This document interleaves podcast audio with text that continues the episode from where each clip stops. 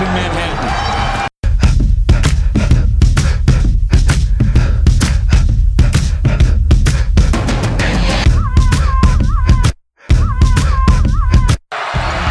Off in time. Got it! And can't! Stuns Baylor!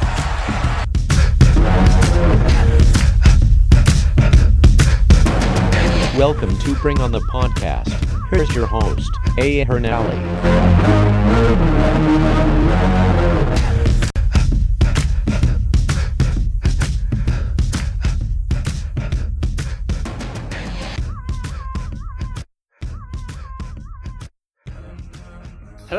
Welcome to another episode of Bring on the Podcast. As always, I'm your host, Luke Thompson. Eric Rubottom is back with us today. Basketball season. Eric, how you doing?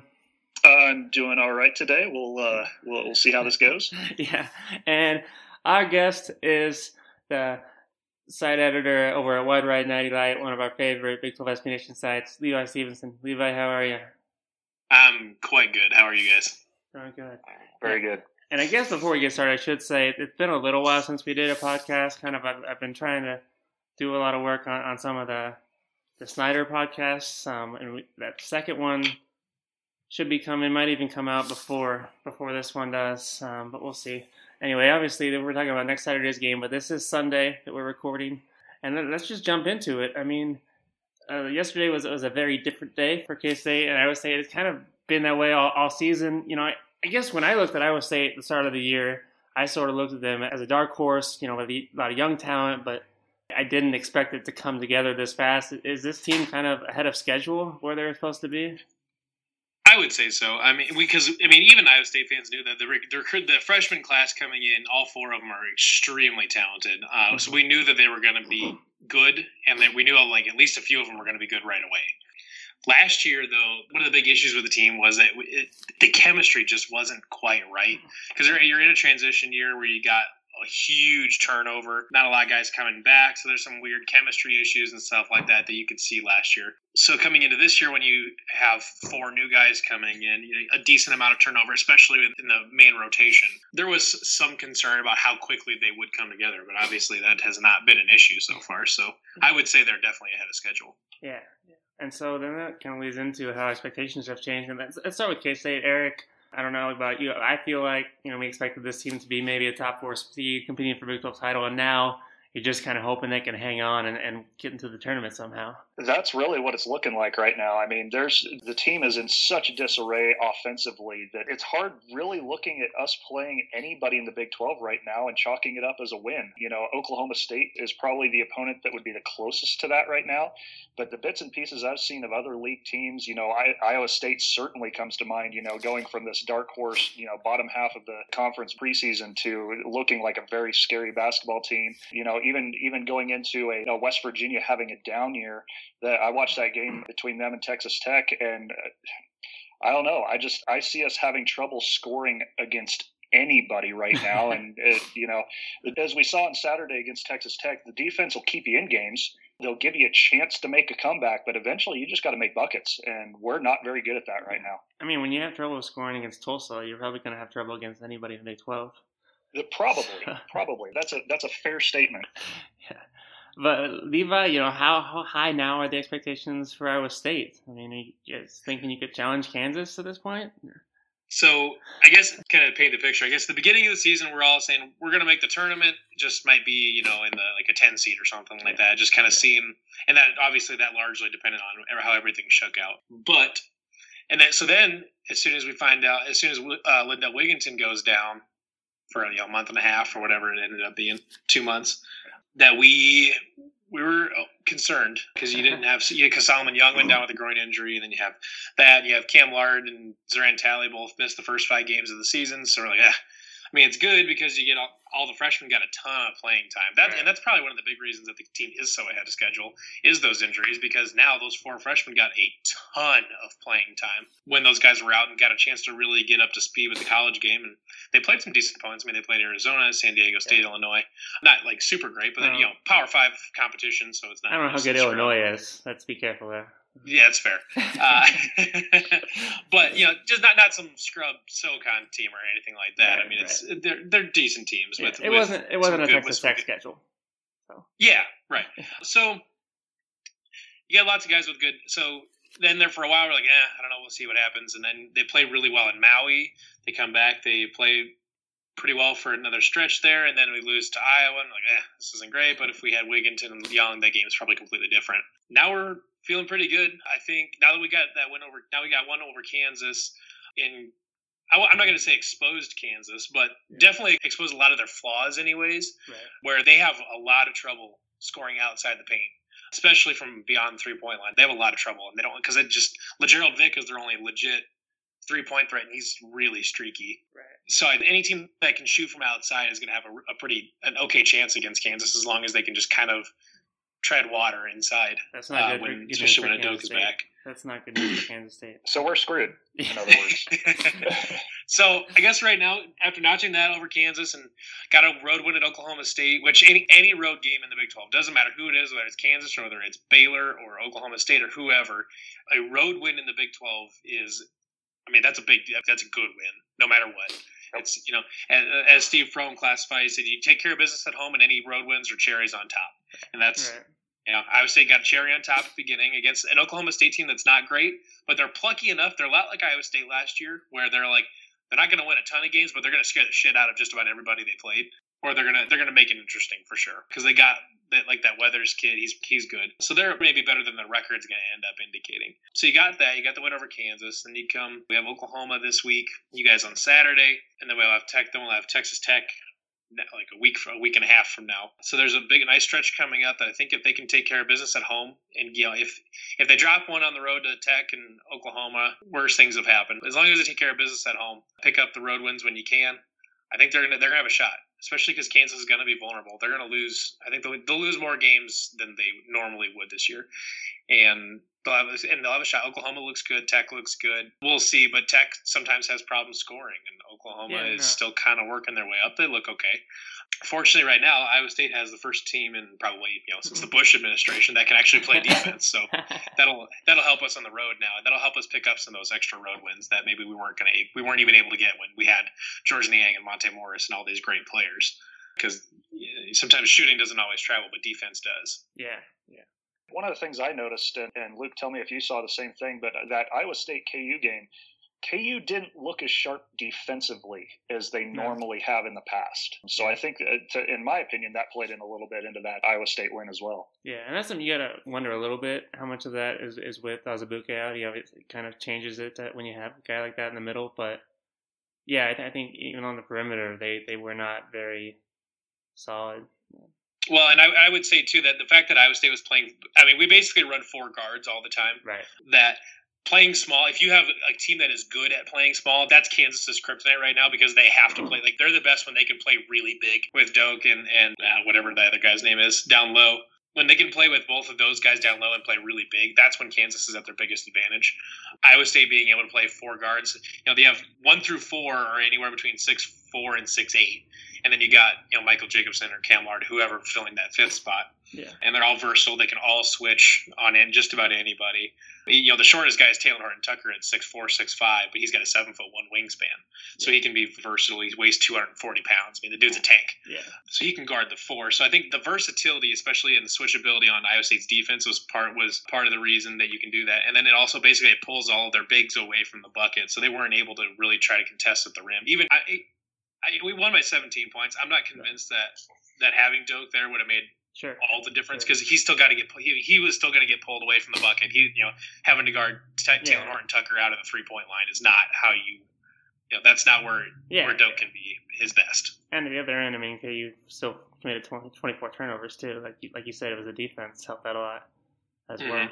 But um, you know, the, it'll be interesting to see the, the way Iowa State spreads it out. Kansas State's defense, you know, one of their strengths, I, I think, is the ability to help out and you know the way that they can switch. There's a lot of versatility Yeah. there. So you know, Eric, how much of a challenge will it be with that extra spacing that Iowa State has to defend that and, and not give up open lanes to the basket?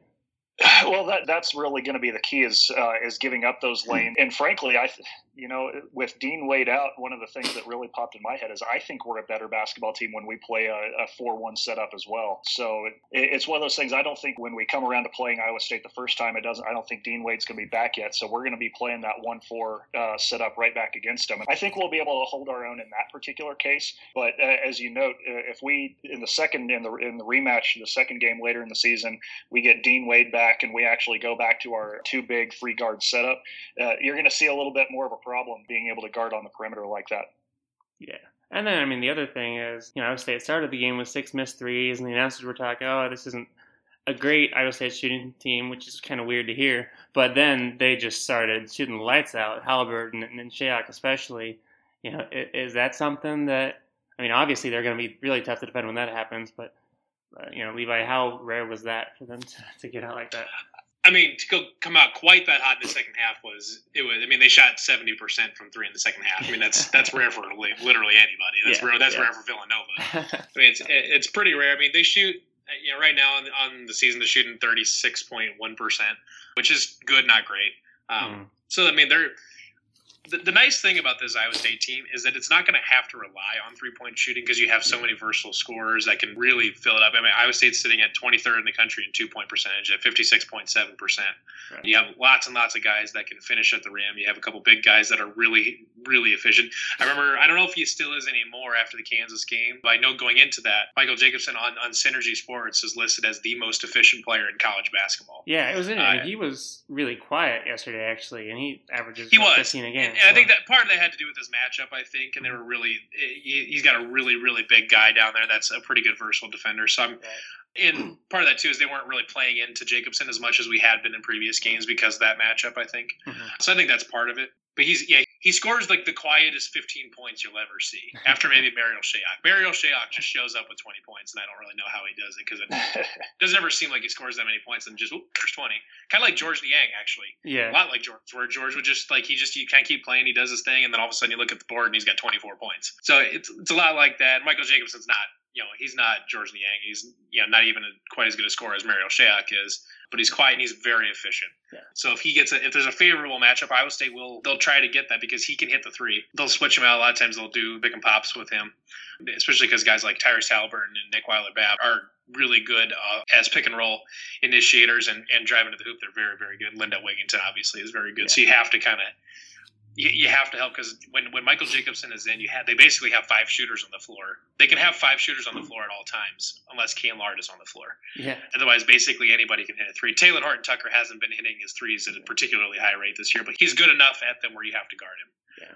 I'm really interested to where try to figure out where this trope came from that Iowa State's not good at shooting the three. Because while while it is including the the stats from the game against KU on Saturday, I'm sitting here looking at a team that's shooting 36% as a team from behind the arc and has Right. four guys that are over 38% uh, Right. individually. It's like, Yeah. no, they're shooters. I don't know what you're saying.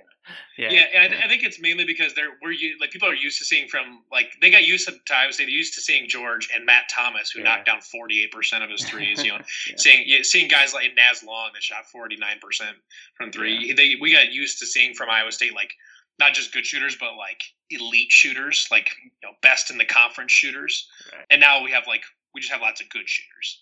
So they're not like individually, they're not gonna. None of them are gonna blow your mind or anything. I mean, Yeah. Lindell Wigginton shot forty four percent or something like that, or forty two percent from three last year, but he's still kind of coming back. Yeah. So he shot a good number. Nick Weiler-Babb's sitting at forty two percent, which is a good number. Michael Jacobson's at forty percent. So you have a couple guys there, like most of them. Yeah, well, damn, Tyrese is sitting at forty eight percent. Okay, I didn't- I thought it was that high. Um, but yeah, there's lots of good shooters, and uh, apparently, uh, Sans Tyrese Haliburton, not, not nothing, nobody that's gonna like blow your mind or anything like that. So that's probably why they're that stigma is because we're not we're used to seeing Iowa State have like individually like elite shooters. Yeah. And I think uh, another thing that was interesting, Iowa State was pretty deadly from the mid range yesterday as well. I think so- somebody made Yep. the joke that Hoiberg uh, would not have been super happy with that, but you know, is that something that they've done all year? Oh yeah, that, I mean that's and that's something that that Steve Prohm has had a little more flexibility on than Fred is that if they got an open shot in the mid range, they'll let him take it. Michael Jacobson's been very good in the mid range. Nick Weiler Babb is a good mid range shooter. Marial Shayok can do it as well. Talen Horton Tucker can do it. He gets a little bit. He's still Talen Horton Tucker's still stuck a little bit in his AAU ball mode where he's kind of taking step backs and stuff like that, which he's, he'll work his way out of that. But so but he can definitely hit the mid range. Yeah. This group of Cyclones is very versatile. They can score from just about anywhere. And, and now that Steve Prohm has kind of loosened the leash a little bit on as far as far as uh, mid range shots go, you know, it's a little bit more versatile too. Yeah. And Eric, I mean, that's something we were talking about a little bit before the podcast. Is it, it would be nice to see some of K State's players, Xavier Sneed in particular, take more mid range and, and fewer threes, right? Yeah, you know, one of the things about Xavier Sneed that kind of that bugged me a little bit in this last Texas Tech game is just he's he's arguably our best three point shooter, but he's so athletically gifted that offensively, I don't know if it's scheme or if he's limiting himself just by the way he wants to play in the offense. But he's kind of turned into this one trick pony of all he wants to do is shoot threes, and he has a lot of opportunities to, to really attack the basket, even if it's not all the getting all the way to the rim, getting into to 12 and 15 feet for a little pull up or something like that. And frankly, that was where we saw him be successful offensively against Texas Tech, and still just even late in the game, chucking just hoisting up threes left and right, and uh, across the board, not just Xavier Sneed, but across the board, our shooters are so streaky that I mean, we weren't even close for most of the game. It, it's not like we were just off and they were rimming out and that sort of thing. I don't think Cartier Diarra got the ball over the front of the rim from the three point line. It, so, uh, and strangely enough, we actually had a lot of success when we started attacking the basket and putting their post defense in a place where they were out of position. So it's it's really kind of uh, it, it's disappointing to see how reliant we are on the three point shot when we've got the athletes to, to be able to, to bring the bring the game into 12 to 15 feet and really have a lot of success. Yeah, yeah. And I think you know I I don't know Levi you can talk about this but I feel like that that's an area where they could have some success against Iowa State. You know if Cam Lard's in there he's trying to swat every shot at the upper deck, but you know especially when he's not in, um, it, it seems like there's some opportunities to get inside and get some of those looks. Uh, yeah, Michael Jacobson uh, down low. He's an okay defender. Not going to blow your mind. He's not a rim protector or anything like that. He'll play good, solid. You know, he'll play good, solid defense, but he's not going to. He's not a rim protector. Like Yeah. when Cam Lard's in the game, like you said, you're pull, you're pulling a shooter off the floor, so now you can't play a true. You couldn't you, like if you really wanted to with Michael Jacobson, you could play a five out lineup, and, and you can always at the, at the very minimum you can pick and pop him. Cam Lard, you lose an outside shooter, but his Cam Lard's been an interesting story this season because he missed the first five games, had some Mhm. issues last year with some bad habits and some attitude issues and stuff like that, and now he's come back this year and he uh, was he had some of the similar issues. He was playing like five or six minutes a game by getting four fouls. Like he was averaging Mhm. like a foul every two and a half, like every two minutes and four seconds or something like that, something crazy. Yeah. Then he came back, but he was he was good at showing lots of energy, and it was just wasn't being funneled correctly. And I think Yeah. You saw in the KU game, I think you guys watched a little bit of that too. Right. That that was the type of Cam Lard that we're looking forward to seeing for the rest of the season, where he is flying all over the place. He's Yeah. playing with crazy energy. He's blocked. He's trying to swat everything into the sixth row of the stands. Yeah. He's got great energy when he can get a dunk. When, if you ever get to watch Cam Lard dunk or whatever, he comes down, he like he'll start flexing his muscles and like that dude plays with so much passion. It's insane. Yeah, yeah, Um, he's fun to watch because I mean, you know, the blocks are nice, but even when he, it's almost more fun when he doesn't block a shot. I don't know. It, th- this weird fad that he's been doing this year too is he's been throwing behind the back passes all over the place. Some of his passes have been insane this year. Like I don't know where they came from, but he's all of a sudden he's a good passer now too. So we're excited to see where he. I, I would doubt he'll end up in the starting rotation at any point this year, just because of how good Michael Jacobson has been, especially on the offensive end. But Cam Lards will have a good chance. Uh, he- He'll earn like plenty. He'll earn plenty of playing time, especially if he keeps playing with good energy and, and staying out of foul trouble like he did against Kansas. And speaking of the starting lineup, so it seems like you guys are, and maybe kind of a similar situation to what we saw with TCU when Jalen Fisher went down. Is you know you guys had Haliburton step in has been really really good, Uh, but obviously you know Wigginton's a really good guard as well. How do you expect that to play out? You know, you, you want to see them? Can you put them on the floor at the same time, or do you have to pick one or the other as a starter? Oh, you know, because right now the state starting lineup's Haliburton, Benton, Nick Weiler-Babb, Michael Jacobson, Talen Horton Tucker, and Marial Shayok. That's kind of what they've been going with right now. As because Right. Lindell missed like six weeks. I mean, he missed a lot of games. He missed- ten games. That's a long time to miss, not to not be playing basketball. So he's still. You can see he hit a couple threes against Kansas. He's starting to get back in his rhythm. And I think one thing that he's done that maybe would not have happened last year that he's done a good job of this year so far is he has really embraced the idea of becoming a team first guy. I think last year he came in, he was a hi- hi- highly touted recruit. You know, if he played particularly well, you know, and potentially could have been a one and done guy. He obviously didn't end up doing that or whatever, but he was. I'm not gonna at all say that he was like a you know a me first kind of guy, but you know. Young, highly touted guys that have been told, you know, their whole lives that they're, you know, they're the best, like they're always the best on the team and stuff like that sometimes you have to, it takes a little bit of adjustment to get to how the college game works. And I think now he's he's grown up, he's matured quite a bit. So I think he's okay right now. If he doesn't start games, I think he's he's fine with that.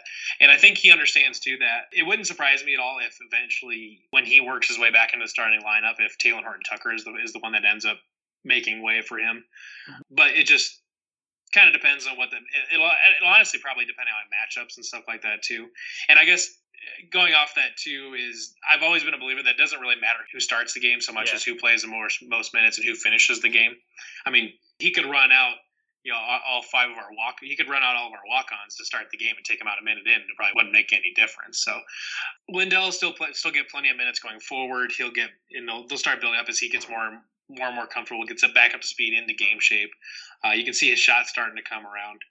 The thing I, that I think he does understand though too is that Tyrese Haliburton has been he's such an interesting case this season because he's playing like 39 minutes a game. He's playing like basically the entire game most of the time. Yeah. But if you look on like KenPom, he's less than 12%. That he has in, in the nearly invisible category, Huh. which is interesting because if you watch Tyrese Haliburton play basketball, he is anything but invisible. You- he is all over the place all the time, doing everything. He's sitting in like fifth in the country in, in offensive efficiency rating. He's shooting 48% from the guy's been a revelation. Yeah. I mean, they, I mean the calling him a six five Monte Morris is not at all an exaggeration. Right, He's a better shooter right now than Monte was. He's a better player right now than Monte was. I mean, I think I think we got to see Fran Fraschilla fall in love with Haliburton he was gushing that whole Yeah. night. That was yeah. yeah, that was that was a good time listening to him. He was all sorts of happy with Tyrese, Uh-huh. and uh, so I think just with how, how quickly he's come around, the kind of player he's turned into, not just as an offensive, as a scorer and a distributor, but on the defensive end too. I think Lindell understands that that you can like you can't take him out of the lineup, so you just gotta. Lindell's gonna have to play his way back into the lineup just like any other person would. Yeah. I would doubt that Tyrese is the one that makes way for Lindell. Yeah. And so, Eric, I mean, going off of that, you know, we saw yesterday how effective Barry Brown was in, in shutting down Jarrett Culver, completely throwing him off his game. You know, would you expect that he's going to be the guy guarding Haliburton could make a big difference there? Right now, I would say that's the case. The most likely scenario for Barry to guard. You know, what really impresses me about Barry is is he is the one particular individual that defensively he just brings it every single night, and he really takes it upon himself to shut down that other the team's best player on the other side. And you know, as with the exception of uh, KU and uh, Azubuike in the middle, I think that our conference for the most part is really predicated on having really high quality guard play and uh, and having that that stopper out there on the on the perimeter is certainly helpful.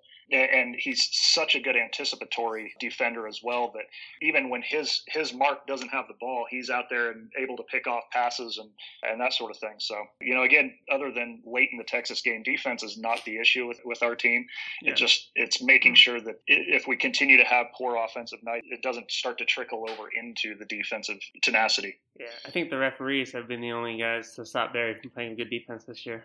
I'll tell you what, talking about referees, I want to touch on this real quickly for a second. So, watching that Texas Tech K State game on Saturday, and I made this comment on Twitter during the game, when that official got hurt early in the second half and they had to go to two refs, I actually think the officiating was better, more consistent, and more traditionally what the way we think a game should be called than I've seen this entire season. I actually think that having a third official out there causes more problems from a consistency standpoint than just going back to the old days of having two refs out there. Interesting. I don't, I don't think that's going to happen anytime soon, unfortunately. But One thing I wanted to touch on that you mentioned before about Barry Brown and his matchup, Yeah. I would guess that he doesn't actually guard Haliburton. My guess is he'll probably take Marial Shayok. Since he's uh he's Yeah. kind of the big usage guy. He's he's Right. the Right. probably the most the most gifted. Well, how- like how he's the guy. is- he- he's leading the Big Twelve in scoring How right tall now. is Shayok? Is he? I would I would guess he'll probably yeah he's tall, he's six six. He's kind of a lanky Okay. six six, Yeah, but he's he's yeah. six six. My, I mean, Barry Brown would be would be able to match up physically with him. Yeah, I wouldn't think yeah. that would be an issue. I would guess that would probably be the because, like I said, Tyrese is like I said, he's in the nearly invisible category in Ken Right, Palm. He doesn't right, take very many right. shots. Doesn't take a ton of shots. Right. and he doesn't you know he doesn't turn the ball over much.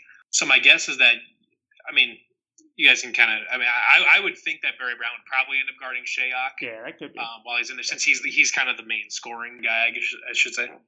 right. Yeah, and, and honestly, that's part of maybe a little bit of ignorance on my part. I haven't watched a whole lot of Iowa Oh State yeah, year. no, it's it's easy and it was easy if you only watched the the KU game. Yeah, that, I would understand how you would say like oh Hal- Hal- Haliburton's going to draw the main defensive sign, but it'll probably be Marial Shayok I would guess. Okay. Yeah, I just I wasn't sure. You know, I mean, like physically wise, stature wise, Sneed would be more of a matchup. But yeah, I mean, you're probably right that that they probably want to put Well, Barry the, on the guy. and the thing too so is that like Talen Horton Tucker is six four and he's the shortest guy on the team. yeah, Well, besides, I, sorry, besides Lindell Wigginton, Lindell's six Right. six two. But otherwise, I mean, Shayok six six six, Haliburton six five, Weiler Babb is six five. I mean, the whole lineup is six five to six seven ish, and then you got Yeah.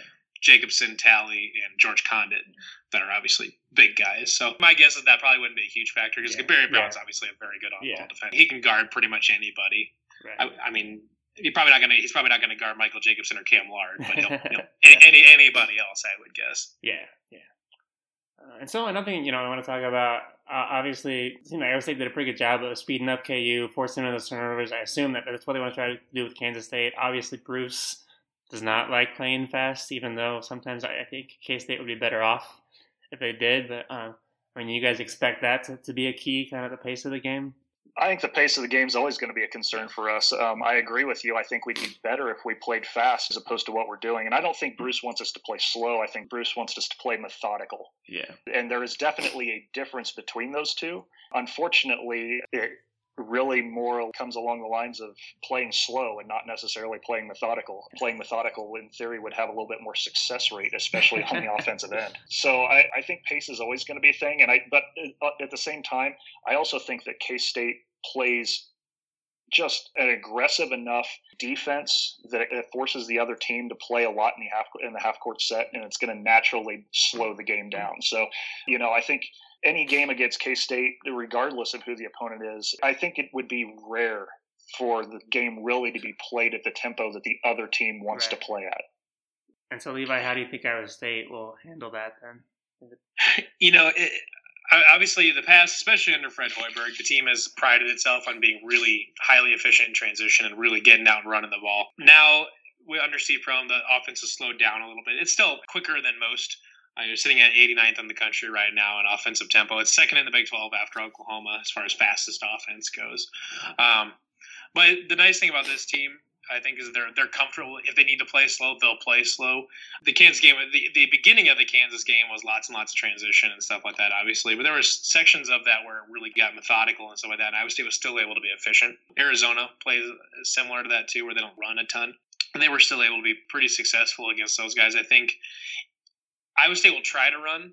I don't know if they'll be as successful as maybe they would like to be as in running, but I think if, mm-hmm. even if the game gets bogged down a little bit with K- and K State's really slowing down possessions. I think Iowa State should be able, should be okay still. I think those they, obviously they're they've been knocking down threes at a, at a good rate. They've been knocking down twos at a really good really good clip, like fifty six percent. I think they'll still be they'll be okay. I think they prefer to run, but if if they gets bogged down into a half court game, I think they can still I mm-hmm. think they'll still be okay. And Eric, just going back real quick to you know the difference between slow and methodical. You talked about it, and I, I hate to use Virginia as a good example because watching them is awful, but their their offense would be more trending towards the methodical, right, with the efficiency that they have. Uh, Uh, absolutely. You know, Virginia is an, an excellent example of being able to play a, a slow, methodical game, but not just taking the air out of the ball, if you will. You know, another one that immediately comes to mind, and I, I just cringe having this word come out of my mouth, is Wisconsin. Oh god, I think Uh, you were going say that. traditionally, Um, you know, and it's and it, it really has less to do with the pure pace of the game and more of the efficiency that you have there. You know, we can talk about the pace of the game and the number of possessions and that sort of thing, and you can be successful with that, like a Virginia or a or a Wisconsin, if you're actually if you've got a high level of efficiency, if you're shooting the ball well in those fewer possession games. And you know, when uh, you look at K State's average for the season, is uh, we're shooting 42% from the floor. That's just that's not good enough to play slow games. Yeah. Um, I, I, would actually say that because we don't have great shooters, playing faster would make up for it. Yeah, yeah, I can see that. Well, speaking of Virginia, that gives me a good transition. Uh, you know, Levi, my dream is actually that Virginia players will look at what Shayok's been able to do since he transferred from Virginia and say, wow, wow, look what he's doing since he got into a more up-tempo offense, and everyone will want to leave Virginia. Uh, I don't that's know. A, it, that, it's an interesting thing because maybe maybe Shayok is the guy that broke the floodgate. Yeah. Is that you know all the all the Virginia people that are sitting on the bench because they can't play good enough D and they're too good at they're too good at offense. Maybe uh-huh. they'll be like, hey, you know what? Yeah. The Big 12's kind of fun. That's my dream. That's my dream. but on, on, that note, you know, Iowa State obviously has, has always been very successful with transfers. But as we've talked about, they've got some really good freshmen too you know, is that something that you expect from to, to get more and more freshmen, or does he always want to have the, the transfer pipeline open, or is he kind of talking about uh, that? The, especially, well, there's a whole there's a really interesting that's like almost a whole other podcast yeah, yeah. as far as the whole transfer market and stuff like that because fred hoiberg as far as basketball goes fred hoiberg really opened up and yeah. actually you, you could really argue across college sports is that he was the one that opened up the grad transfer really opened up the new culture of transfers that we have fred was the one that opened that up there's a pretty good argument even not just basketball but football too now where you have all these grad transfers kelly bryant and stuff like that steve prohm has, has taken transfers when there's spots that need to be filled like he did last year when you had so many you had so much turnover you lose yeah. You lose Monte Morris and Naz Long and Matt Thomas and Deonte Burton and a bunch and Daryl Bowie and stuff like that. You lose a whole bunch of people.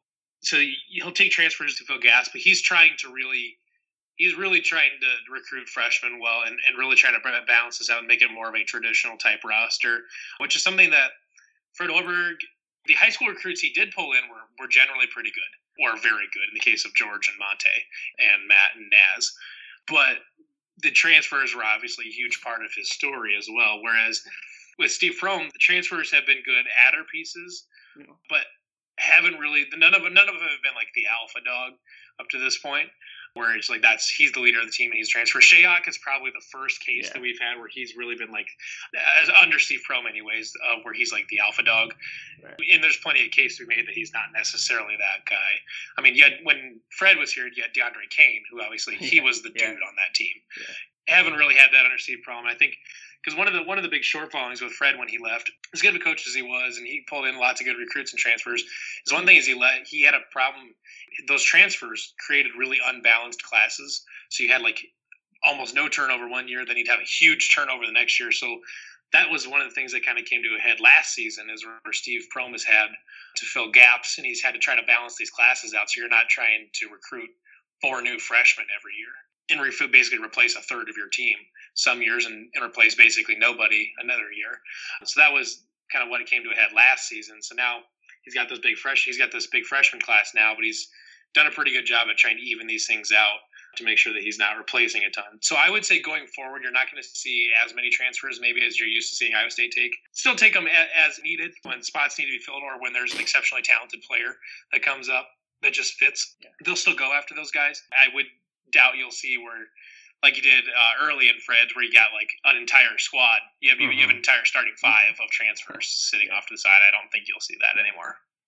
And then the other thing with I mean, Shayok and, and Wigginton, and there's been some other guys, you guys have a pretty nice Canadian connection going on. Yes, we do, and it's uh, it's in it's in men's and women's basketball too. Because yeah. well, obviously, men you got Naz, you got Marial Shayok, and then over on the women's side, you got Bridget Carlton. That's actually on the Canadian national team too. Oh. She's she scored because actually on Saturday too, the Iowa State women beat Kansas at Kansas, basically at the same time the men were playing, and she scored mm-hmm. 33 points. She's an extremely good player. Canada's been pretty good to Iowa State so far. I think, and they're finding a second home here too. I really think. I mean, yeah. you got Lindell and Naz, Marial. Yeah, there's a nice connection there, and I think, and, and Melvin Ejim too. He was from yeah. Toronto. I think they're, yeah. There's lots of the, the Canadian pipeline is getting more and more uh, talented every year. I mean, there's tons and tons of good players coming out of Canada every year now. So I think you'll see more players of those guys end up not just in college as, as even as one and dones, but in the NBA. Yeah. And I think obviously we'll continue to pull guys from there just because of that nice pipeline there. Yeah, maybe Bruce should start looking up north a little bit. Hurt, right? It's a good. Uh, that's a good question because uh, there, there's that, and then you've got that Italian kid that plays down there for uh, Texas Oh, Tech. Oh yeah. that was That, crazy. uh, he's name. he's not a bad basketball player. So Yeah. yeah. there's places outside of the U.S. to go find basketball players. Yeah. And so then, uh, you know, with Steve Prohm, obviously, and I'm sure Iowa State fans are really happy with what he's done so far and what he's doing.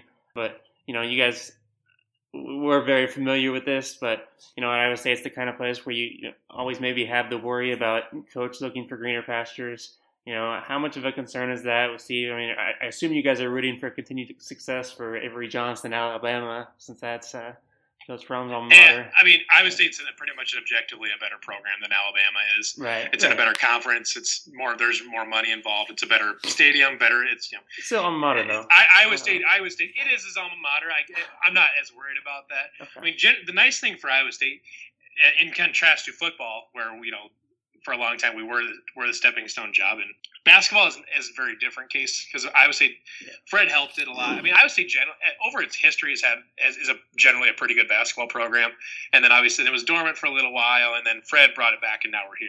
Iowa State is a very good job right now. There's, I mean, you have Hilton Coliseum, which Mhm. Fran ranks up. Basically, he ranks Phog Allen one A and Iowa and Hilton Coliseum one B as far as like the best arenas in college basketball. Uh, It's a great fan base. We put a lot, have that great stadium. There's a lot of good success there. There's an established kind of a culture. Like we like to, we like to play offense. We like to put points on the board, which is a fun. It's a fun way to play.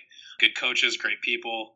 I always say it's a very good job. It's not Duke or North Carolina or even like UCLA, but it's that next tier. Right. Like it, it's not it's not in the blue bloods category. It's it's maybe not in the next fringe category where you have see programs like like Villanova and stuff like that, where like a fringe blue blood at this point. But it's in that next category where it's it's a really good job. And it, it, it's not like a like Steve Prohm's not going to bounce for Alabama or anything like that. He's not nearly as worried about that in basketball, where you're looking at. I mean, if Duke came open and they were interested in Steve Prohm, sure, I'd probably be a little bit worried. Yeah. But you know, I wouldn't see. I mean, it would take a blue blood to peel him away, and Okay. even then, I'm not sure he would. Yeah, by the way, kudos to Iowa State fans for showing up in, in San Antonio. I mean, I think you guys had the biggest bowl crowd there, and it certainly wasn't because of Washington State fans. that was a good time. San Antonio was a good time. I think uh, the last estimate I saw is there was about 35,000 Cyclones f- fans down there in South Texas. So Yeah. it was a good time. They sold the second most, or was it the? Trying to remember because it was the second. They sold the second most packages of any school outside of Notre Dame. Wow. and they sold the most bowl packages of any non New Year's Six bowl in history. Wow. And it was the highest rate that like the Alamo Bowl ratings were up twenty something percent from last year. So I mean, Iowa State fans showed up. Yeah. Not not only did they show up in San Antonio, but they watched on TV. I mean, everybody watched that game. yeah. Was, I mean, as far as the showcase for Iowa State as as a traveling fan base stuff like that, I mean, you couldn't you couldn't have asked for anything better than that. And that's exactly why we got the nod over West Virginia. Yeah. There's a good argument for West Virginia. I mean, we technically finished ahead of them, but you know, the bowl can take whoever they want. But I mean, we knew that we would travel well, and I think we even exceeded expectations. I think as far as how well we travel, and that's gonna that's only gonna be good things for us in the future as far as getting better and better bowl bids. I think that'll be really good. And trying you know, San Antonio was a good time. If we're so fortunate next football season to be up and to be able to get into the Sugar Bowl, I think uh, Iowa State fans down in New Orleans would have a, probably a pretty good time. yeah, yeah, I can imagine. Well, so before we let you go, while we're on the subject of football, and I'm, I'm a little bit afraid to ask, but K State just hired a, a former Iowa State offensive coordinator, Courtney Messingham. So, what what can you tell us about that guy? So before you even said his name, should have been the first red flag. Have former Iowa State offensive coordinator. That should have been the first red flag. So people can change. People can get better. It depends on who you're with, what kind of personnel you got, all of that. When he was at Iowa State, Courtney Messingham was the butt of every joke. He was a very, very bad offensive coordinator. He's like the kind of guy that would throw a bubble screen on third and eight. And, and it's like just that kind of guy. So if you guys like bubble screens, I hope you guys are hope you guys are ready for that. now, I like I said, he was with North Dakota State, which is a completely different program. I mean, they kind of just, I mean, they're they're the K State of the FCS, basically. I mean, they're they're Alabama success, but K State style, basically. So they're a very very good program, but they run, you know, they don't run a traditional Big Twelve offense. So maybe that's maybe Courtney Messingham has found his groove as far as that goes. Maybe he's more comfortable calling plays in in the kind of system that Klieman wants to run. I don't know. We'll see. Yeah. I know he was bad for us, but he might be good for you guys. Okay. Well, I hope so. That's that's well, that's the most that's the most positive spin I can give you. Yeah, I appreciate that. I appreciate that. I mean, I, genuinely though, I think you guys found a good guy there. I think that's a good fit for the Kansas State football program. I think it's a good fit. We'll see what recruiting looks like because I mean, I mean, obviously Bill Snyder didn't recruit particularly well, but made made That's an understatement. Uh, yeah. yeah, but made good, but made good with what he had, obviously, Yeah. and pulled a good transfer. So I'll, I'll be curious to see what the what the recruiting looks like and what the player development looks like with him. There's a chance that he basically picks up where Bill Snyder left mm-hmm. off, and you know, K State continues to be a, a pretty you know mark it down for seven win football team, you know, or you know mark it down for seven or eight, and then you maybe you get nine or ten or he, here and there. You might be able to con- continue to run on that, but we'll see. It's a new era for K State football, but I think you guys got a good, good. I think you guys got a good good guy in Chris Klieman. Yeah, yeah, we hope so. Well, I, I guess I think that's about it. You want to make a prediction for Saturday's game for us? Um, I think it being in Hilton is going to be a, a big help. Yeah. Obviously, as, as it typically is. Like I said, defense always travels, but the nice thing is that I, that offense is typically a lot more efficient at home. And Hilton is a really hard place to play, and especially like you saw, like Kansas had trouble knocking, knocking down buckets uh, from the outside, and, and Kansas State has had some difficulties with that this season as well. And with the rate that Iowa State forces turnovers and forces bad shots, and actually now that Cam's got his head on head on straight and protecting the rim, suddenly Iowa State is a decent defensive ball club now, and uh, it's a welcome sight to see. That'll keep them in a lot of games, even when the scoring droughts happen, like they did against KU, where sometimes it's just the, ball's just not going in the bucket. The, but the defense is good enough to force turnovers and, and keep everything close and prevent any any big big scoring runs. So that being said, I think Iowa State's got a good shot because right now KenPom has it sitting at like a 79% chance for Iowa State. He has a, has a 69-60 win. I'm probably a little bit more offensive predicted that I would say it's something along the lines of like a 76-66, something like that. Hmm. It's probably where I would put it in favor of my home team. Okay, well, what- do you think, Eric? I mean, K State hasn't scored 60 since before Christmas. Uh, do you think they can I don't think we. I, I'd be hard pressed to be convinced that we've scored sixty combined since Christmas. So I don't necessarily disagree with the assessment there. I think that the game being in Ames is certainly going to be a boon for Iowa State. I do think it's going to we're going to defensively going to hold uh, Iowa State uh, much below their 80, 82 scoring average right now. Uh, I'm along the lines of what KenPom is showing, a game in the upper 60s, maybe touching 70 for Iowa State, but K State, the only chance they have to win that game is honestly if they get hot. You know, I, I said we've got some streaky shooters. If we can come out and make some buckets, that's going to be an anomaly compared to what we've seen recently.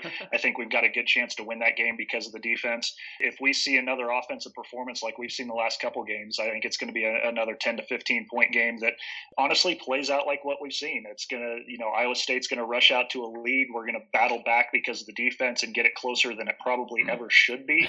And then Iowa State will pull, pull away. They're late again. yeah, yeah, that seems fair. It, it takes so much energy to come back in those games and just. Stuff. It takes a lot of energy and it takes a lot of discipline to keep running with what you with what got you there. Um, Yeah. And that was one of the things why I think it started to break down against against Texas Tech was we just we we got it back close, and then we lost the discipline of running what got us there. Yeah. I think the, the key there too is that Kansas State is obviously extremely good defensively.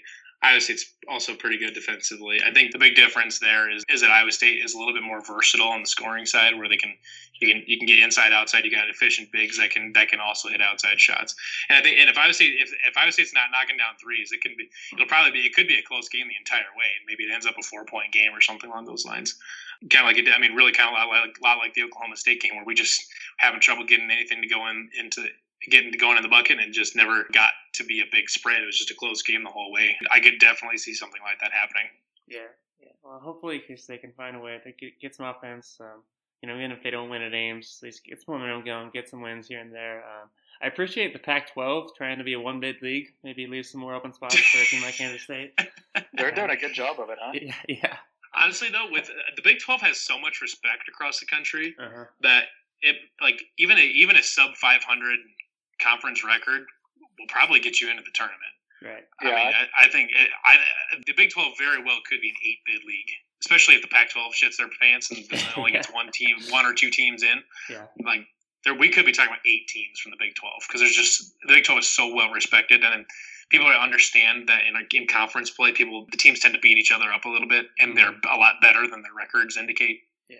Absolutely. Yeah, I think it's definitely a seven bid league this year, uh, much like it was last year. Uh, that eighth is really going to de- depend on just Yeah. how competitive that eighth place team is. You know, if they if they get blown out a bunch, then it's probably at seven. But if they if they're hanging in every single game, then yeah, I think I think we could go eight deep again this year or this year as well too. I mean, I think the, the consensus bottom two teams in the Big 12 right now are Oklahoma State and Baylor. And Oklahoma State, I think they have the horses. They can give some people scares here and there. I'm not sure Baylor is going to be a huge threat through most of the season, but I mean, the eighth team is is what? I mean, is that is that West Virginia? Is it? Probably I, what, mean, I don't know. between West Virginia and Kansas State Kansas right now. State right now Yeah. the way we're playing. Okay, so it's say I- it's I guarantee State or you West Virginia I mean, fans when would Dean say- Wade comes back, Kansas State's going to be a damn. I mean, that's still Well, that- if- that's a pretty formidable team. if Dean Wade I comes mean, uh, back, I don't know. That's a, it's a weird injury. It's one of those foot things that you just never know. Yeah, feet are weird. Yeah. We got. I mean, we got fortunate that Lindell only missed six weeks with his foot. Mhm. I mean, sometimes those foot ones take forever to heal, and they just nag forever. Right. I don't know. We'll see. I mean, if West Virginia is the eighth is the eighth best team in your league, I mean that's Yeah. that's a good league. Even on a down year, Bob Huggins usually has a pretty good squad. Right. That's I mean that one that says how deep the Big Twelve is. But I think that it also just says, I mean, if people look and see West Virginia as the eighth team in the league, and they have a decent record, they're competitive every game. I think they could get in. Yeah. Yeah. All right. Well, we probably gotta wrap it up there. Hopefully, we'll see a good one on Saturday. Levi, thanks for joining us.